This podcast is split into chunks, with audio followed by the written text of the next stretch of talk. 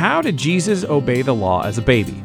That's the question we're discussing today on the Hero of the Story presented by the Gospel Project.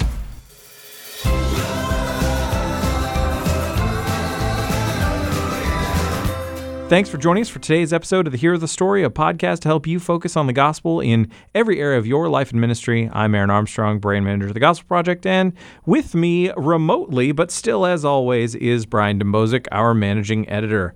So I'm with you in the heart. You are with me um, as a disembodied voice um, Yes. coming through my headphones and not in the room with me. It's a little weird, but we're going to be okay. yeah, I'm in my closet at home right now. Mm, you know, a closet is a good place to do your recording, um, actually. It's it's the best place I have in my house. Hey, I mean, it works. It works. So, uh, so Brian, from from you inside your closet and uh, me inside a studio about the size of a closet, um, we are going to be talking about another event in the early days of Jesus' time on Earth, with his first t- visit to the temple as a baby.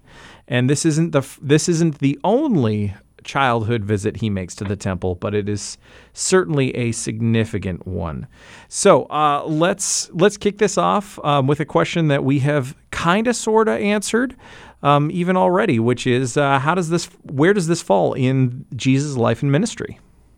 Yeah, so this occurs about 40 days after his birth, and and we have timestamps in in this chapter here. Verse 21 mentions eight days uh, before circumcision, and then we see another about 33 days of purification in verse 22. So putting that together, this is about 40 days after Jesus was born, and have this vignette here of the dedication, and then as you mentioned, Aaron. After this, the rest of Jesus' childhood, as frustrating as this may be to many of us, because we're so curious what his life was like as a child, really there's relative silence in scripture. We have the visit of the wise men would come after this. That's when Jesus was a toddler, two, three years old. Uh, and then we have Jesus at the temple as a 12 year old, which you mentioned a minute ago. That's the account most of us think of when we think of Jesus as a child in the temple. This one, I think, is often uh, neglected when we think about his childhood, but this one's important, as we're going to see. Yeah, yeah, absolutely. So, uh, what are some questions we should be asking when we are when we are looking at this account, which comes from Luke chapter two? I think the first one is who exactly is Simeon and Anna? And while we can't have a, an exact, precise answer to that, I, I think only what is here is given to us. Uh, and just even there, it's a little bit of, of sketchy details. It just seems like these two were faithful people who were who were believing God's promises, were waiting for the Messiah to deliver. Uh, we know Anna is mentioned as a prophetess, which is an interesting detail, uh, one that uh, might inform your understanding of, of women's roles in, in ministry and church or whatever, one of many different passages. Uh, but what it means that she was a prophetess, that's just kind of an interesting detail. But I think the bigger idea here, again, are these are two of the faithful of Israel. These were, they were longing, they were trusting in God and longing for the answer to his promise to send the Messiah. And we contrast and compare Anna and Simeon with, for example, the shepherds that we saw at the birth narrative, and the shepherds kind of represent the uh, the Jewish outcasts. And then we also compare and contrast Simeon and Anna with the wise men who, at this point, are on their way to visit Jesus. They, of course, represent the elite Gentiles. And then finally, we compare and contrast Simeon and Anna with the, the religious leaders like Herod, or the, the political leaders like Herod, and religious leaders that we're going to meet later who rejected Jesus. So I think these vignettes give us these different perspectives of different categories of people in that day. And again, so Simeon and Anna represent the faithful. Yeah. Yeah. Oh, definitely, definitely. Um, and I mean, I think one of the neat things that is is there with Anna is is they do give us a nice little bit of information about her. Just saying, and and I love this that it's like she was she was faithful and she committed her life to prayer and to serving the Lord, and that um, she was a widow for eighty four years. So she's really, really old. um, She's older. Let's not be an ageist. I'm not being an ageist. I'm just saying. I mean, she's in the neighborhood of 100, 100 plus years old at this point. Yes, she is. Um, and so to dedicate her life to to serving faithfully in and in in believing expectation of the coming of of the Messiah, this one that um, you know it says in. Uh, you know, it it says here that that she she just came up to the came up to uh, Mary and Joseph and and began to thank God and to speak about um, to really to speak about Jesus um, yeah. to all who are looking forward to the redemption of Jerusalem. And so for her to fulfill that role and to encourage other believers um, after that many years of patient waiting and service is really incredible. Yeah, and I think Simeon, it's similar that that he was waiting for this, and, and then he says, "All right, I, I, I I'm done.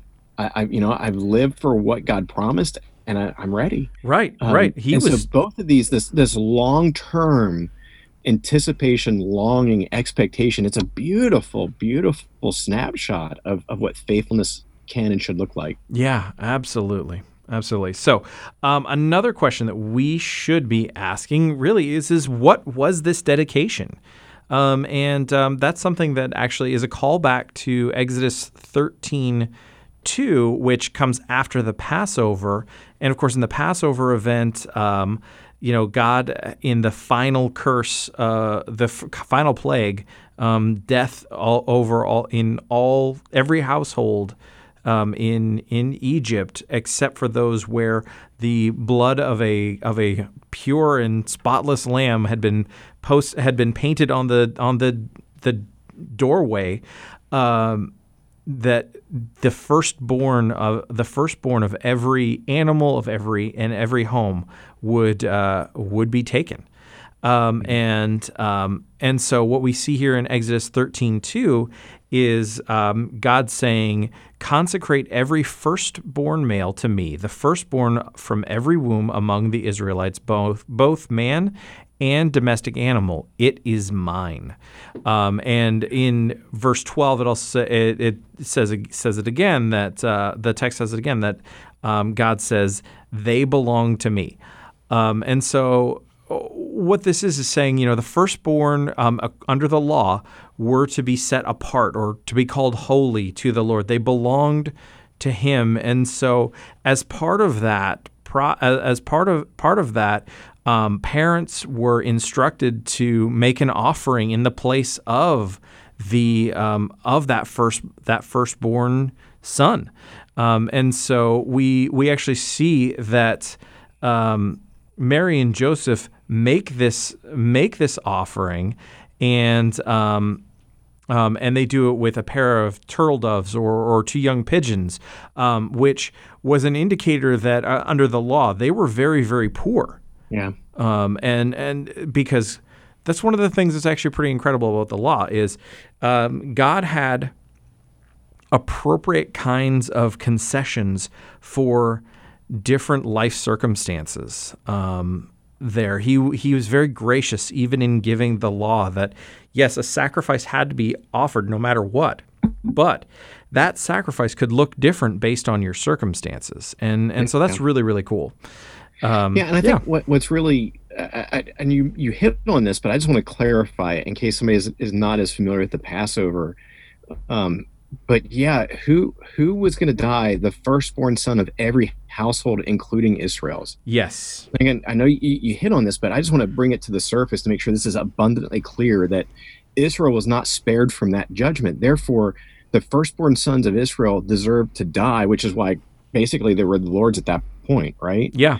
And the way that they, the Israelites in that day, could save their children from this death, from from God taking them in that moment, was the sacrifice of an animal, so they could hold on to him. You can see the parallel, yeah, between that and the dedication. That technically Jesus, as the firstborn, every firstborn belonged to the Lord in that same way, and the way the family made sacrifice was their way of holding to that child to God's kindness. So it's a beautiful picture, and it's going to come back to us in a minute about how this points to Jesus, of course. Yeah, yeah. And um, so another question that we've got here, of course, is. Um, you know, why is it important that Mary and Joseph completed everything according to the law, as it says in verse 39 of Luke 2?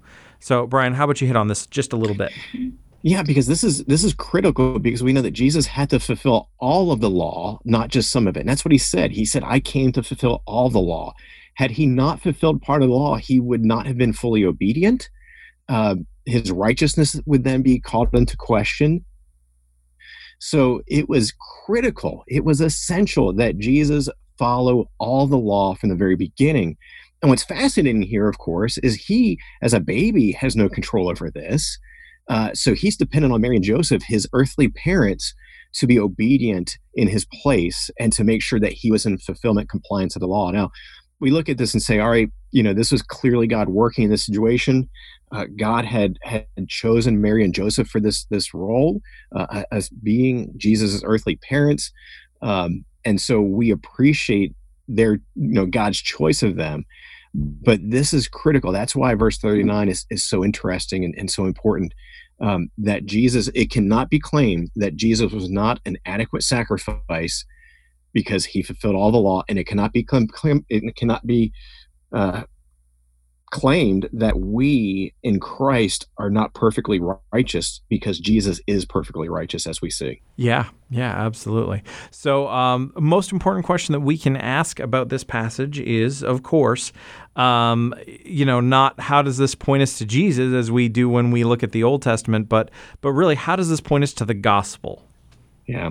So I think the first one is going back to the idea of firstborn, uh, that Jesus is the firstborn of God. And, again, we know that in a different sense. Uh, firstborn is, is a complicated concept when it comes to Jesus. That does not mean one who is created first of, of God. Uh, mm-hmm. Jesus is God, he's eternal as the Son of God. But this means the place of prominence. As the firstborn had a, a place of prominence in the Old Testament, the literal firstborn in that sense Yes. So here we see Jesus as the firstborn of God in that place of prominence. He, this helps us understand that. This helps us see this. Um, and so just as as the lives of the firstborn sons belong to the Lord in the Old Testament into the days of, of the Gospels, so did Jesus' life belong to the Lord as well. Mm-hmm. Yeah. Um, another uh, another element of this is um, is really the the imagery of all the sacrifices that are that are mm. given here, and that is that's a reminder that um, Jesus is the sacrifice offered uh, to redeem um, not only the firstborn, but but all who believe yeah. in Him. And I, I, think that there's something really cool here about how um, we see this this the, the shadow and substance of the of the the sacrificial system at work together that that um, that a sacrifice was made for the one who was going to be the sacrifice for all. Mm. Um, that's it's yep. it's beautiful. It's beautiful it here. It really is. So. And I think that takes us kind of kind of the third uh, big idea here, and it's that Jesus is the hope for Israel and the whole world. Um, I, I, mean, I just love what we read there uh, that we referenced earlier, and and Anna says, I mean, th- here he is. Here, here's the one that we have put our hope in. This is the one that Israel all throughout its history, starting in, in the in Eden, really, even before Israel was formed. You go back to Eden and, and God's promise to Adam and Eve that He would send the snake crusher. I mean, so this is this is the source of, or the, the fulfillment rather, of all the hope of God's people up to that point and beyond. Mm-hmm. This is our hope as well. And, and of course, this is the story of the gospel. This is the central you know the heartbeat of the gospel that we can find life we can find salvation and nowhere else but christ jesus. So so this this passage reminds us of that beautiful truth. Mm-hmm. yeah absolutely. Absolutely. All right brian so let's think about this passage. Let's think about luke 2 from a discipleship perspective. So um, whether we are serving um, uh, serving in kids ministry or we are uh, discipling teens, or we're leading a leading a small group or a Sunday school class or something like this, um, or we're just you know hanging out with with one other person and doing one-on-one discipleship. Uh, what kind of guidance can we offer in working through this passage with someone else? Yeah, I think one really uh, important idea here is that what might seem like small details of faithfulness really do matter. And, and again, you think about, um, you know, put yourself in, in Mary and Joseph's sandals in that day. And it may have been tempting to rationalize this. It may have been tempting to say, you know, does it really matter that we take in, that we travel to the temple, uh, that we we scrounge up enough money to buy, you know, these these birds? um, even though they were modest for them, if Mary Joseph didn't have much money, I mean, it was still a sacrifice uh, of their finances. So I'm, I, they could have had many different reasons to say, what's the big deal in this? Let's not do this. And I think we have that same temptation so often. Uh, what's the big idea if I just cut this little corner? You know, do I really need to do this? And it's easy for us to rationalize and dismiss these small matters of faithfulness and just focus on the big ones but I think the reality is these small matters of faithfulness often are the ones that either greatly hinder or help our spiritual growth. You know, I I don't think it's realistic to believe that we can be faithful in the large things if we can't be faithful in the small things. Mm-hmm. So it's absurd to me to expect that we will have the wherewithal to be faithful in a context where you know somebody is holding a gun to our head in some foreign nation asking if we're Christian or not, and we're going to find the faith to say yes, we are in that moment, and yet we can't trust with giving of our of our possessions as as an offering or tithing, you know, on a regular basis. It just doesn't seem realistic to me. So. I think it's important as we are, are discipling others, whether again it be a kid or, or another adult or whatever the case may be, that we encourage them, we remind them of the need and the beauty of being faithful in these small, quote unquote, small issues uh, for that reason. Yeah, yeah, absolutely, absolutely, and um, I think um, another another one of these things that that we that we should offer as an encouragement is really a, is really a challenge that that comes out of of this passage and out of the example of um, Anna and and Simeon and and certainly Mary and Joseph as well, which is you know how how apt or how likely are we to believe with confidence in God's promises. And so mm. that's something that, that we all we all struggle with at, at times without question.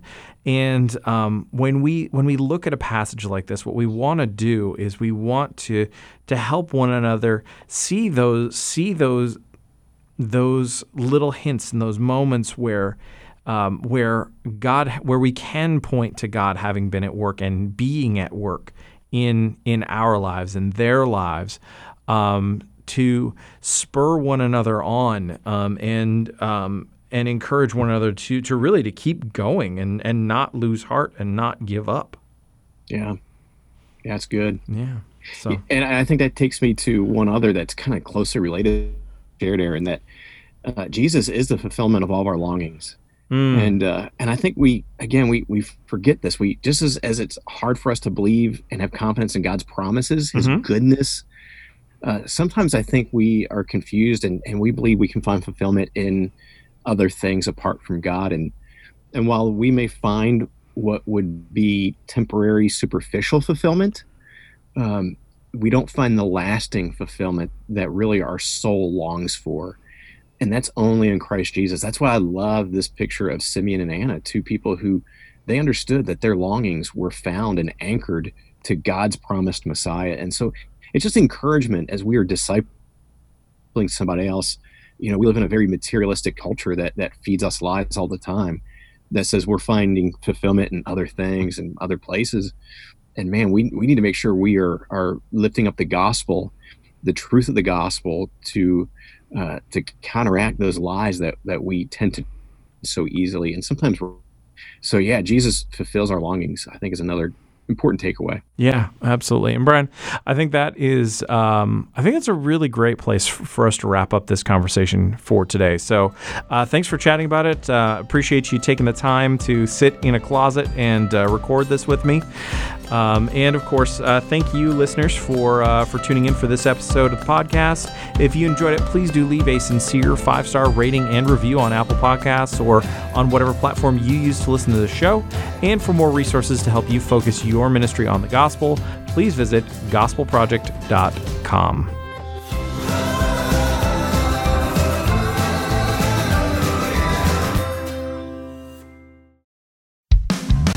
Lifeway's VBS 2020 is Concrete and Cranes, and it's all about building on the love of Jesus. Concrete and Cranes VBS features content for babies through adults, with age specific curriculum to meet the distinct needs of every group. You'll also find curriculum tailored for children and adults with special needs. So, no matter the age, Concrete and Cranes helps uncover the truth that he who began a good work will be faithful to carry it on to completion. To learn more, go to lifeway.com/vbs where you can download free samples of program materials and join our free Directors Club.